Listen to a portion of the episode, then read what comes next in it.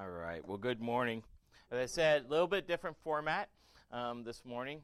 Um, I kind of like it. I like coming in and we just start right off the bat worshiping and, and all that stuff. And so um, we're going to keep playing and doing all that and everything. But man, I'm very excited about this message series because I just feel like it's so important for us just to really understand the fact that God loves us like we talked last week, in that everything that we do, everything that we try to do, flows out of that, out of that love relationship that we talked so much about last week. And so this morning we're going to move kind of to that next step. So, um, how we respond to that. So, if you have your Bibles, turn to Matthew uh, 22. We're going to be looking at Matthew 22, verse 34 through 40. And as always and forever, it's never going to change. It doesn't matter what name is on the on the marquee and anything. These are the only words that matter. Okay, um, I, am convinced, and I am um, that that's my heart. That these more words, these words are the only ones that change lives and stuff. And I, I just want you to know my passion for these words. And so, out of respect for that and out of the acknowledgement of the authority of these words, I'm just going to ask if you'll stand with me this morning as we read in Matthew 22, starting at verse 34. it says, When the Pharisees heard that he had silenced the Sadducees, they came together. And one of them, an expert in the law, asked a question to test him Teacher, which command in the law is the greatest? And he said to him, Love the Lord your God with all your heart, with all your soul, with all your mind. This is the greatest and most important command. The second is like it love your neighbor as yourself. All the law and prophets depend on these two commands. Will you pray for me? God, I thank you this morning. Father, I thank you for um, allowing us to gather, allowing us to come into your presence. God, I thank you that you were here waiting for us. God, you already knew everyone that would be here. God, you know every situation, every circumstance in every one of our lives, God. You know exactly what's going on. God, it's so easy to get lost in the noise of this world. And I just pray, I ask that, God, in these moments right now, these next few minutes, God, that you would silence. You would silence our minds, silence our hearts, God, and that we would focus all of our attention on you. God, that you would speak clearly. God, and passionately through me, that these would be your words and not mine. God, that you would just move in our midst, Father. Whatever needs to happen today, let it happen. God, whatever needs to be confronted, whatever needs to be changed, whatever needs to be committed to, God, let that happen today. God, I pray for revival. God, I pray for just hearts to be set afire for you and your kingdom. God, I pray you start with me. So, Father, we simply ask that you give us ears to hear, God, that you give us a heart to respond, and that, God, you would just move in a powerful way this morning, God, that there would be no doubt, God, that it was you. God, that we would leave here different because we were in your presence, God, because your word penetrated our hearts. And God, may you get all the glory, all the praise. We love you, Jesus. We pray it all in Jesus' name. Amen. You may be seated. So, here we go. So, last week, we simply talked about that God loves me. Now, we all know that God loves the world, for God so loved the world. We, we know that. We know the Bible verse is one of the, probably the first verses that we ever memorized. For God so loved the world that he gave his only begotten Son, that whoever believes in him will not perish but have everlasting life. And, and we know that God loves the world, but one of the things I really wanted you to take away last week is that God not only loves the world, he loves me. And that love is powerful. That love is permanent. That there's nothing that can separate us from it. There's nothing that can stop God from loving us. That love is powerful. That there's nothing we can face. There's nothing that could come at us. Nothing that we could ever deal with that would change that love. But most importantly, that love is personal. And man, I just I feel like that's where it hits the road. That, that's where all the, the, the meat gets on the bones. Because it's easy, I think, for us to sit back and say, God loves, yeah, God loves, God loves, He is love, all that stuff. But to understand how much He loves me as a person changes everything for us. That that personal relationship that God desires. And because of that love, there's a response that we have. And our response should be, and, and, and normally should be, is that we love God. And so this morning, that's really what I want to talk about. Says, what does that look like? What does that mean? Knowing that, first of all, that God loves me, how do I love God? How do I show that love? How do I experience that love?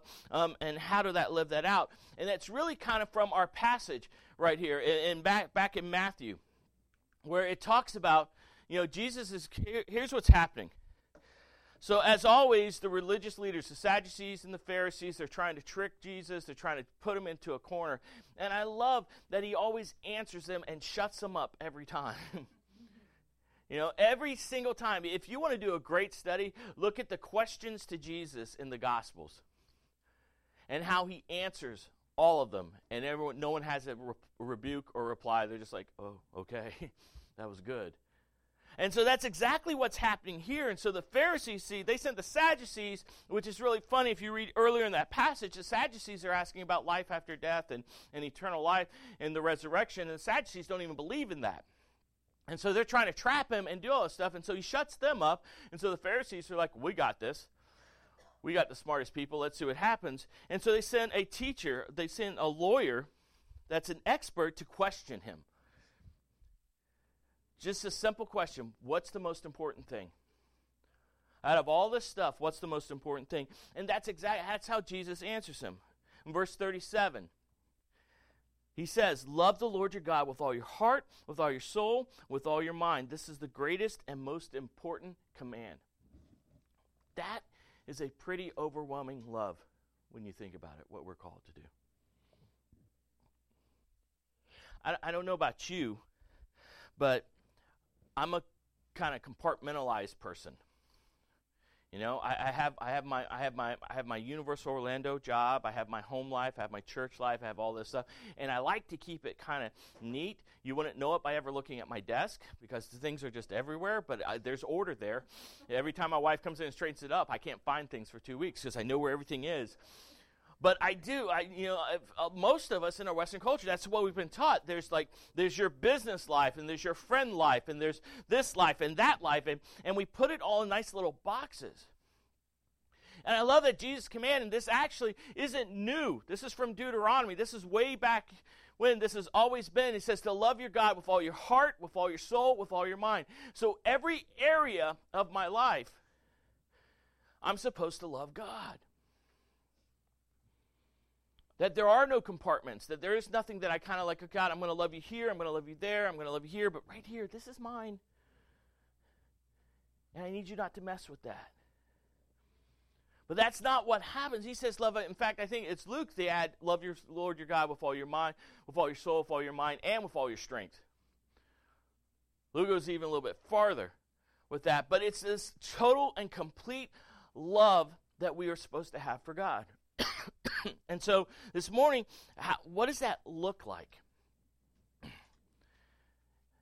How is that actually lived out? Because it's really easy to look at somebody and say, I love you, but not really. I love R.C. Sproul talks about that love in the New Testament is more of a verb than it ever is a noun. That's more about the way you live your actions and, and, and what you do. And, that's what I think Jesus is talking about here. This, this greatest commandment is, is how do I love God? Because out of that flows everything else. Understanding that God loves me and my response is to love Him makes everything else kind of flow out of that. All these things that we're always telling you to do, read your Bible, do all that stuff. It's an outflow of that love for Him. And so, so what does that look like? And so there's three things I really want to hit this morning. There's three things I want you to see. And so the very first one, if you have your little notes, that, and I hope you appreciate that. I put the lines in there, and you can fill in your own blank. Um, but the very first one is to strive to walk in obedience. Man, that's that's a big, scary word for us. Obedience. What what what does that look like? What what do you mean I got to obey and do that? And the very thing, very first thing is that's our first step. Because think about it. No one comes to the Father unless the Spirit draws them. No one comes to Jesus unless God draws them to Him. And so the very act of obedience, the very first step, is acknowledging that I need a Savior. I mean, I mean, think about it. That's that's there are two types of people in this world. There are those that know Him and those that don't know Him. That's it. there, there are those that said, "Yes, in obedience, I'm going to step into this relationship. I'm going to accept this love that you're freely giving me. It's going to become personal and relational, and I'm going to grow in that." Or it's not. There's no kind of gray area here. There's no middle ground. We're, we're preaching in our churches too many places that there are gray areas. And uh, only gray area I've ever found in the Bible is in Revelation where it says, You are neither hot nor cold, you're lukewarm. So guess what? You make me vomit, is what God says. It's the only gray area. And so there, there really isn't like a half obedience and then no. I'll obey here, but I'm not going to obey there. It, it's all or none. Remember, love the Lord your God with everything. And so we strive to walk in obedience, but I think sometimes we get on this idea is that obedience means I do things to earn his love. It's not what we're talking about here. If you weren't here last week, go to our Facebook page, pull up the message, and watch it again, or the podcast, because we don't earn God's love. God is love. It, it's given to us. We experience it, we acknowledge it, and we, we do that. It's not about what we do earns love, it's what we do because of love. That's what we're talking about here. In fact, in, in, in John 14, it actually, Jesus says this. He says, The one who has my commands and keeps them is the one who loves me.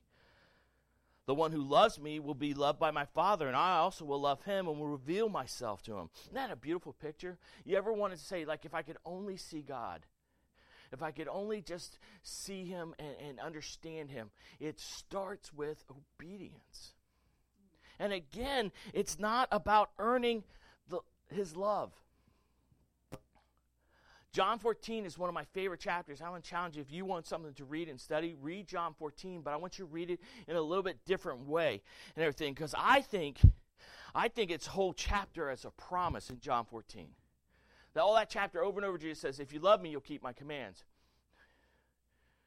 He who loves me, who has my commands and keeps them, that's the one who loves me. All this beautiful picture, and there's this tie of obedience and, and love and, and loving him. But the truth is, I think a better translation says, if you really love me and know that I love you, you'll be able to keep my commands. I think that's a better translation of that entire chapter. I think that entire chapter is a chapter of promise. Again, because it's this idea that God gives us things that we need to do. There's certain ways we need to live. And I know for some of us, that's overwhelming. For some of us, we look at that and say, man, but uh, I can't do this. I'm not perfect. I'm going to mess up. I'm going to do all that. You're exactly right. You're a sinner saved by grace. He became sin who knew no sin that we would become the righteousness of God. And because of that love for Him and the love we receive from Him and the love we give to Him, we're able to do everything that He asks us to do. Think about that for a moment. You are fully capable of completing everything God asks you to do because of love. It's, it's not something I earn, it's not something that I keep working on.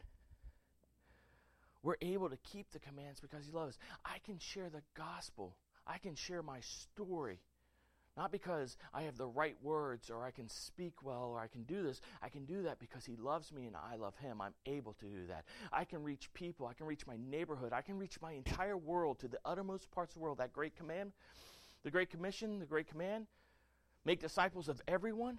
It is possible because we're in Christ and because we love Him and He loves us. It's a different way of looking at it, isn't it? See, I grew up reading that passage and, going over it says, okay, well, only way I show God is by obeying, and because I obey, He's going to love me more and, and stuff. But if I mess up, man, then I'm going to lose that love. And that's not what it says. Please hear me on this. We are able, we are equipped because we love, and He loves us. And so obedience isn't a struggle, obedience is a blessed joy. It is something, man, I look forward to being obedient. Because, man, I love my God. I love my relationship with Him. And because that, I can do all things through Christ who strengthens me. Isn't that powerful? Doesn't that kind of take, for an instant, I mean, don't raise your hand, but for instance, doesn't that take that burden kind of off your shoulder? Is that it's not about your talent, your abilities, or any of that stuff. It's about that love that God gives you, because you're able to do that, you can love Him and keep every command. That's why I always tell you, you're not going to save anybody, man. Just tell your story. Just tell the amazing thing that God has done in your life and let God do the rest. That's powerful. We, we can do that and walk in obedience. Why? Because we're loved and we love. So that's the first thing that we do to show. Second thing, we want to seek God as our highest priority. Seek God as your highest priority. Let me ask you a question, and I want you to answer this. I just want you to think about what's number one in your life? What is the most important thing in your life? Think about it. Is it your family? Is it your job, your career? Is it, I mean, the list could be on. Is it, you know, my little puppy, my kitty cats? Is it my grandkids? Is it, I mean, just whatever you want to feel. What is the highest priority? Where do you place the majority of your thoughts? What do you think about mostly on a day to day basis? Is it just like, man, we just got to get by, we got to pay bills? How are we going to make this? Is it, man, I just got to work harder because then I can get promoted, I can get better benefits, I can do this? Is it, man, I just, I need a spouse, I need someone. what is the thing that takes all your thoughts and all your energy? Because I want to remind you back in the beginning, what does he say? He says to love the Lord your God with all your heart, with all your soul, with all your mind, with everything. That includes your jobs, your priorities, all the other stuff. It's a great question because we are taught and we are told that, man, we need to focus on taking care of family. I was raised a good Southern boy by a hillbilly father from West Virginia and by a good Southern woman. And my dad always looked at me and says, "Your number one job, your number one thing is you got you provide for your family. You're going to take care of the family. That's your number one priority, and all that stuff." And that's good. And I'm not saying don't just sit there and like, well, you know, pastor said I don't have to work anymore because you're not my priority. Don't do that, okay? I don't I don't want to cause dissension in your families and everything. I just want you to change kind of the idea of what it is. Look at Matthew 6:33. Oop. Thank you. Look at what Jesus says. In the greatest sermon ever preached, no preacher will ever top this sermon whatsoever. The, all the Beatitudes and all that stuff. But look what he says. He says in Matthew 6.33, But seek first the kingdom of God and his righteousness, and all these things will be provided for you. Seek first his kingdom.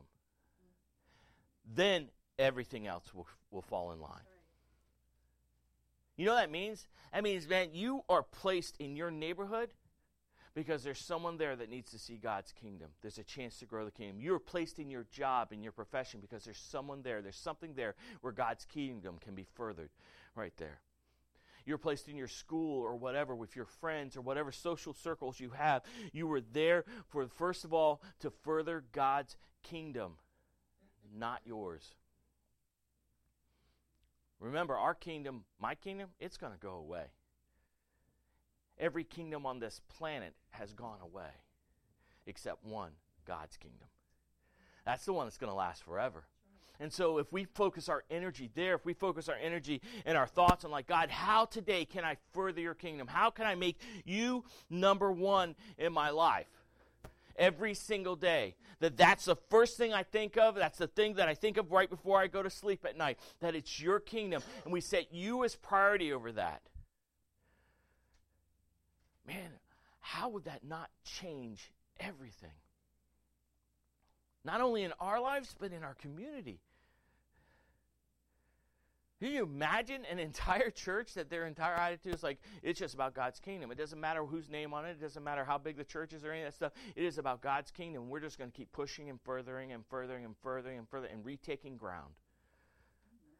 Wouldn't that be awesome? And that's something I want to be part of.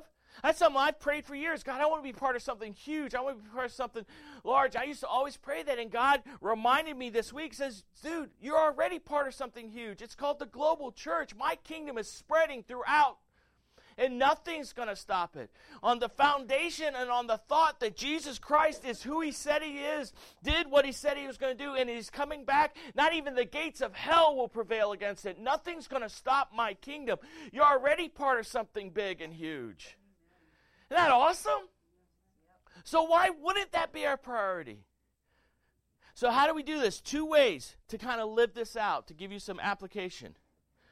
Very first thing is meant set your mind on Him throughout the day. Think about Him. Think about Him. And what I'm talking about is, is why don't you start your day with Him?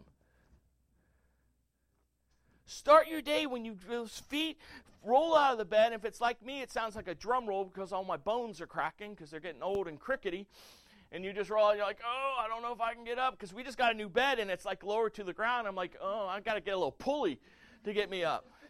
I guarantee you, the first thing I'm not thinking is like, uh, the first thing is like, Jesus, great day. You know, it's like, oh, it's not, it's not good morning, Lord. It's like, Lord, it's morning.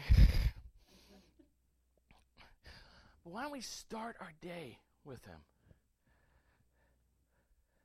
Listen, nowhere in the Bible does it say when you should have a devotional and when you should have prayer time and all that. Well, it does say prayer. We're going to talk about that. But it says when you should have a devotional or a Bible study. But why don't we copy the picture of Jesus, of what he did?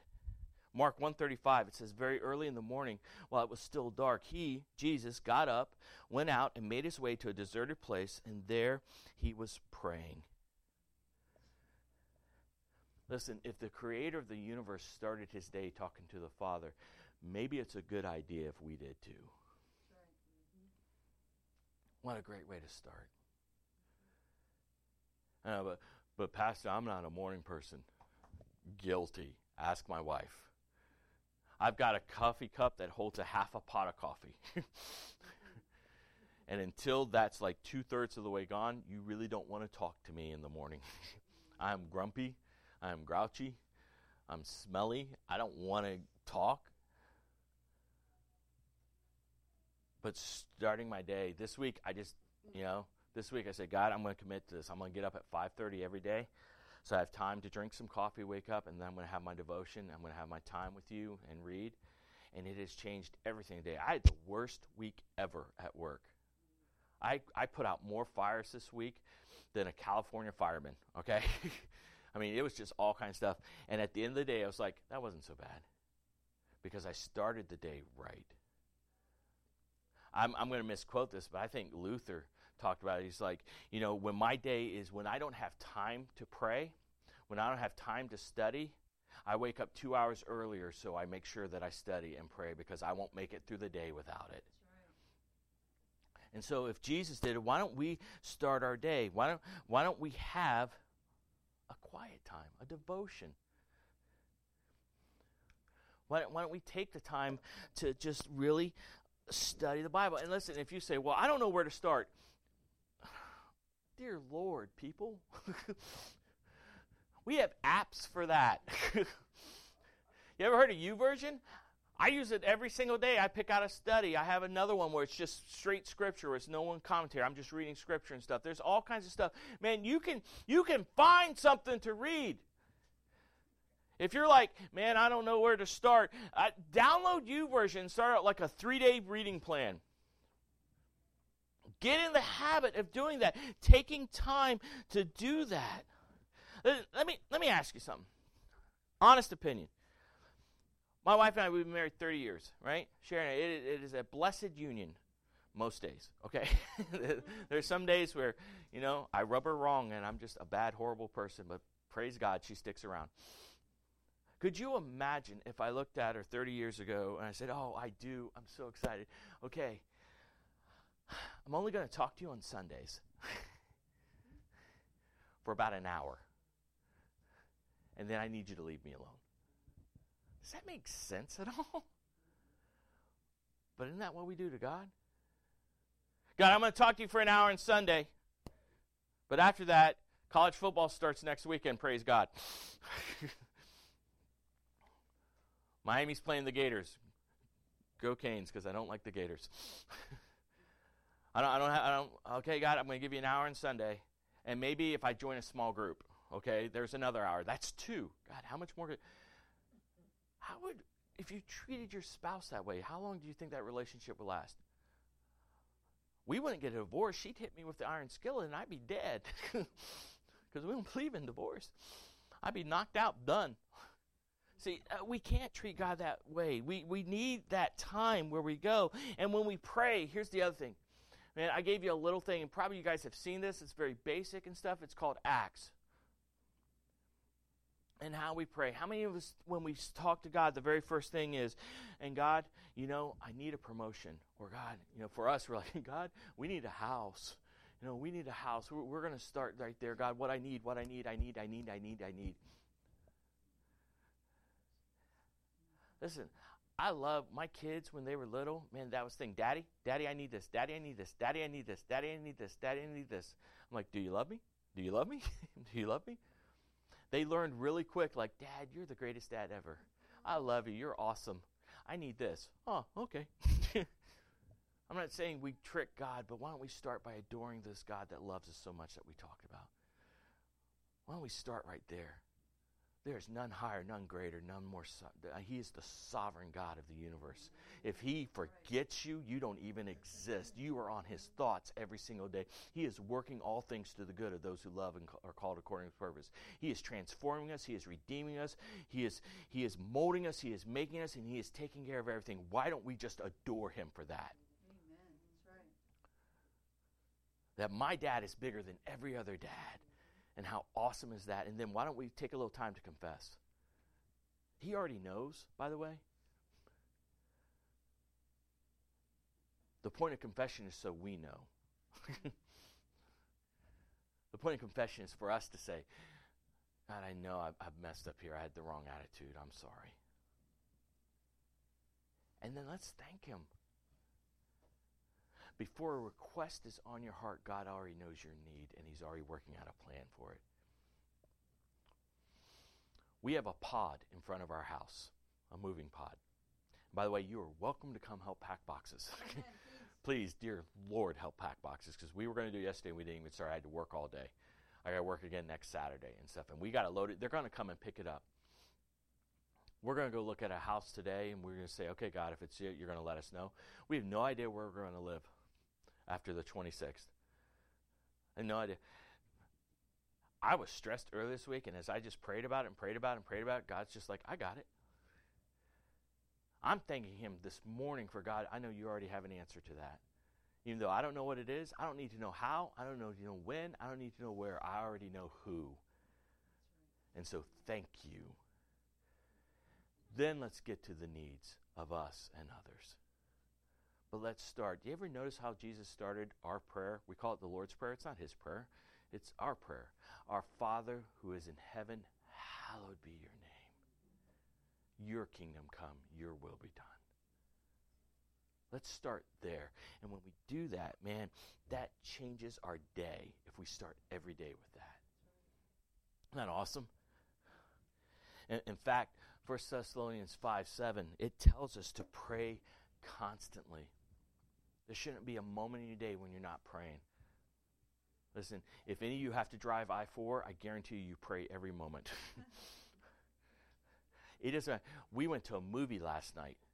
We left like at 10 o'clock at night. It doesn't matter when I'm on the road, there are stupid drivers trying to kill me. and I am praying every day. Our lives should be a prayer all the time. Everything down the work cooler. I'm reading this great devotion about just different ways to pray and thinking about what the world happening in the world around us. And it's so cool. It says your morning, your morning drive, at the, around the water cooler at lunch. You can do this, you can do that. I'm like, this is awesome. I forgot that I can pray all the time. All the time. We pray constantly. The second thing of how we live this out, this whole day of making God our priority, is the idea of steward your resources to honor Him. Steward, steward, sorry, your resources to honor Him. And I know we start talking steward, people like kind of like get that little clench because like, oh, pastor's talking about money. I am. Jesus talked more about money than he did anything else because it is the biggest problem we have. By the way, money's not evil, it's the love of money. You can make as much as you want, but as long as you're seeking God's kingdom first and you're making Him a priority, I'm going to steward. And it's not just money, it's my time. How do you steward your time? Do you have 30 minutes? Do you have an hour in the day where you can just talk to Him and spend that time with Him? Are you showing up to church? Are you showing up to His family and saying, hey, I want to be an active part of it? Am I stewarding my resources? Do you have a house? I'm told you, God put you there because there are people that need to see Jesus. Maybe it was like, God, we want to open up our house and do a small group this fall. We want to do something where we're going to reach people. It's all about all of our resources and everything. But again, it's not out of obligation. This is why we talk about the way we do it, that I don't believe God's ever short on money. My father owns the cattle on a thousand hills. Everything in the earth, all of it is His already. Why would I worry about my resources when He is the source of every resource? And so all I have to do is be a good steward of it. But it's an attitude, it's not an obligation, it's about my heart. Because here's what, here's what he says in 2 Corinthians 9 7. I'm going to read the whole thing. I just left that one part of it. It says, Each person should do as he decided in his heart, not reluctantly or out of compulsion, since God loves a cheerful giver. Can I tell you, you cannot outgive God. And I'm learning that all over again with tithes and offerings, saying, God, I'm just going to trust you. I'm going to give this to you. I'm going to take care of this. I'm going to trust you for this because all you're asking is this. And I just want to be a good steward. I want to see your kingdom go, your kingdom grow. Not my bank account, your kingdom.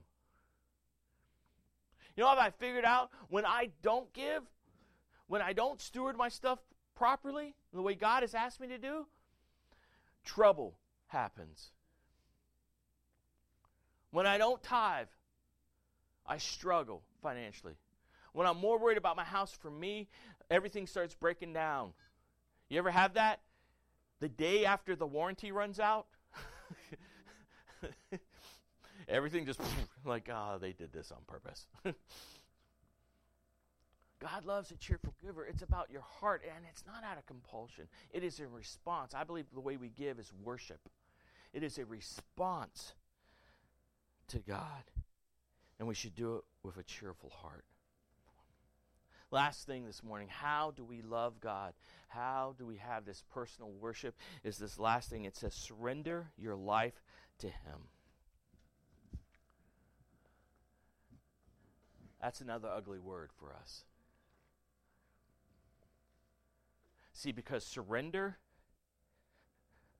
surrender is not in our character and it is definitely not in our culture. Remember, love the Lord your God with all your heart, with all your soul, with all your mind, with all your strength, with everything that you have. I surrender it all, God, because you have a better way. Isn't that how we got in trouble in the first place? We looked at God and said, God, I have a better plan than you. I'm going to do it my way. And I've told you over and over, I'm going to keep telling you, when we do things our way, it leads to bondage and imprisonment every time. But when I surrender and I do it God's way, it is freedom every time. it is the only way that we experience this love. It's the only way, and it is personal here. Are you hearing that again? We don't surrender, I surrender. Because here's the truth. John 4:19 We love because he first loved us. The only way we are capable of loving God, of following, of a being that relation, the only way that even begins to work is because he first loved us. You've heard it over and over again. While we were still sinners, what did God do? He sent His Son. Christ died for us when we were His enemy. God still loved us. We can love Him. We can be obedient. We can be make Him a priority. Why? Because He first loved us. Guys, and that's where everything comes together. It's not a list of things that I need to do to prove my love for God. It's not a list of things I need to do to improve my love for God or His love for me. It is a thing that I do because He loved me so much, so personally, that man, I have to love Him. And because I love Him, of course, I'm going to go and do everything. It is a response. It is how we do it. Let me tell you something. I asked you, what was your number one priority? I can tell you this without a doubt in my mind. I love God more than I love this church. I love God more than I love my wife, love kids, love my job, all of it. Because I love Him first, I can love my wife the way she needs, deserves to be loved. I can love my kids the way they deserve. I can love this church the way it deserves to be loved. But only because I love him first. I love it. Jack Hyles says this. Jack Hyles says, I cannot love you as I love myself until I love God as I ought to love him. All the things that we always ask and we say, man, let's go share the gospel. Let's see the world change. Let's see everything happen this way. All those things that we look forward and we, we push towards, all that stuff doesn't happen unless I love God first. It's an outflow from that.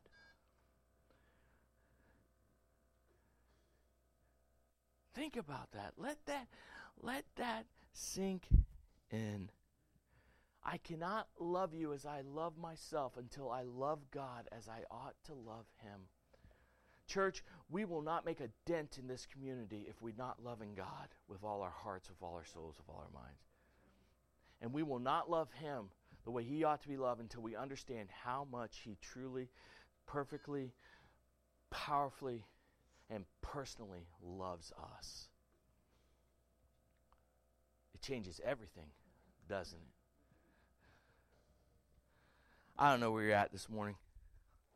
I don't know what's going on for your life. But our one response, the only response we have to God's love for us, is either to love Him or to walk away from Him. That's it. How do we love Him? We love Him by being obedient. We love Him by making Him a priority. We love Him by surrendering. That's how we live it out. But that is the only response. And from there, from there, we can change the world. We can change our homes, our families, our neighborhoods, our community, the world. Do you love Him? Do you really, really love Him? Prove it. Because He sure as heck loves you. Let's pray.